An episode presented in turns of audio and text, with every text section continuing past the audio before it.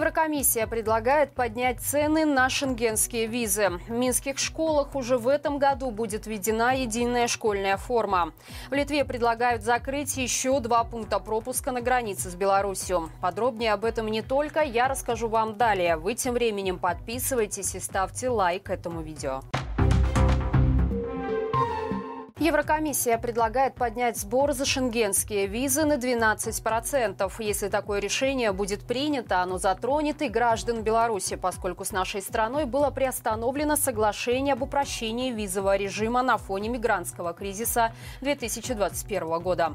В целом инициатива предполагает повышение пошлины для государств, которые не готовы сотрудничать с ЕС по вопросу возвращения своих граждан из-за нарушения визового режима или незаконной миграции. Для них стоимость визы вырастет со 120 до 135 евро, а в отдельных случаях до 180 евро. Отметим, что поводом для пересмотра сборов становятся такие критерии, как уровень инфляции в Евросоюзе и средние зарплаты госслужащих. Сейчас стоимость шенгенской визы для граждан Беларуси составляет 35 евро. Завершился сбор средств для четырехлетней Лизы Теребовец из Мозыря, которой врачи поставили смертельный диагноз СМА второго типа. Об этом сообщила ее мама в своем инстаграме. Деньги пойдут на самое дорогое лекарство в мире – Залгенсма. На 4 февраля было собрано почти миллион сто тысяч долларов, при том, что один укол стоит примерно 2 миллиона. Теперь средства будут переведены на счет РНПЦ «Мать и дитя». Остальную часть необходимой суммы добавит государство. Мама девочки поблагодарила всех, кто два года участвовал в сборе и помогал другими активностями. Например, проводил акции в помощь малышке и всевозможные распродажи. В сентябре прошлого года сразу трем маленьким белорусам со спинальной мышечной атрофией вели залгенсму. Всего таких малышей уже шесть. У первых трех есть положительный эффект. Спинальная мышечная атрофия – это генетическая болезнь, которая приводит к нарушению дыхания и глотания. Уколы швейцарского препарата способны способны полностью остановить прогрессирование СМА. Однако его стоимость – самая большая проблема. В Литве предлагают закрыть еще два пункта пропуска на границе с Беларусью – Лаваришкес и Райгардас. С такой инициативой выступила комиссия по национальной безопасности. Ведомство сообщает, что предложенные правительству меры связаны с увеличением транзитных потоков через две страны, а также возросшей активностью спецслужб режима и контролем за перевозкой санкционных товаров и контрабанды. Помимо этого, КНБ предложила ограничить посадку и высадку пассажиров на станции станции Кина, которая является транзитным пунктом для поездов, следующих через Беларусь в Калининградскую область. Также рассматривается вариант уменьшения количества разрешений на автобусные перевозки. Предложения не нашли поддержки у некоторых литовских политиков. Так, мэры Друскиненка и Вильнюсского района высказались против закрытия пропускных пунктов. Они акцентировали внимание на проблемах, которые такое решение создаст для литовского бизнеса и простых граждан. Например, литовцы не смогут посещать своих близких в Беларуси, а поток гостей санаториев курортного Друскиненкая снизится за счет белорусских туристов. Вместе с тем мэр Вильнюсского района подчеркнул, что правительство не должно забывать о помощи оппонентов режима, которые вынуждены бежать из своей страны. Напомним, сейчас на границе Литвы и Беларуси действует четыре пропускных пункта.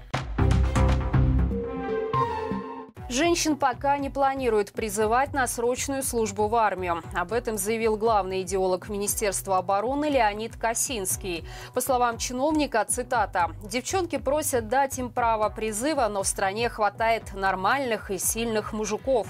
При этом идеолог считает, что однажды Беларусь созреет для такой практики. Он подчеркнул, что именно среди девушек конкурс на поступление в военную академию самый большой – 40-50 человек на место.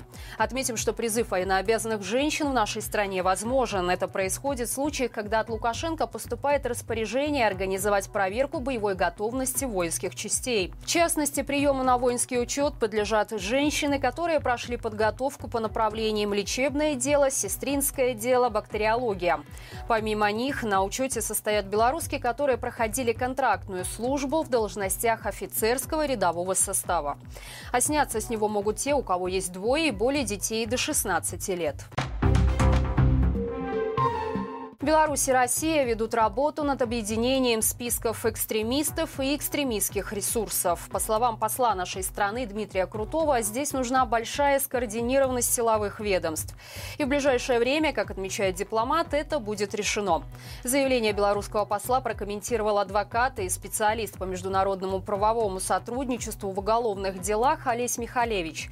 Он считает, что создать общую базу экстремистов несложно, только вряд ли это пойдет на пользу нашей стране.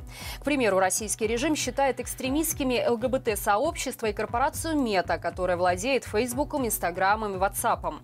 А значит, и в Беларуси эти ресурсы в итоге будут запрещены. А вот реализовать общие уголовные дела двум странам будет сложно, считает Михалевич. Это возможно только если Беларусь окажется в составе России. Потому что в уголовном праве все равно действует принцип государства, где совершается то или иное преступление.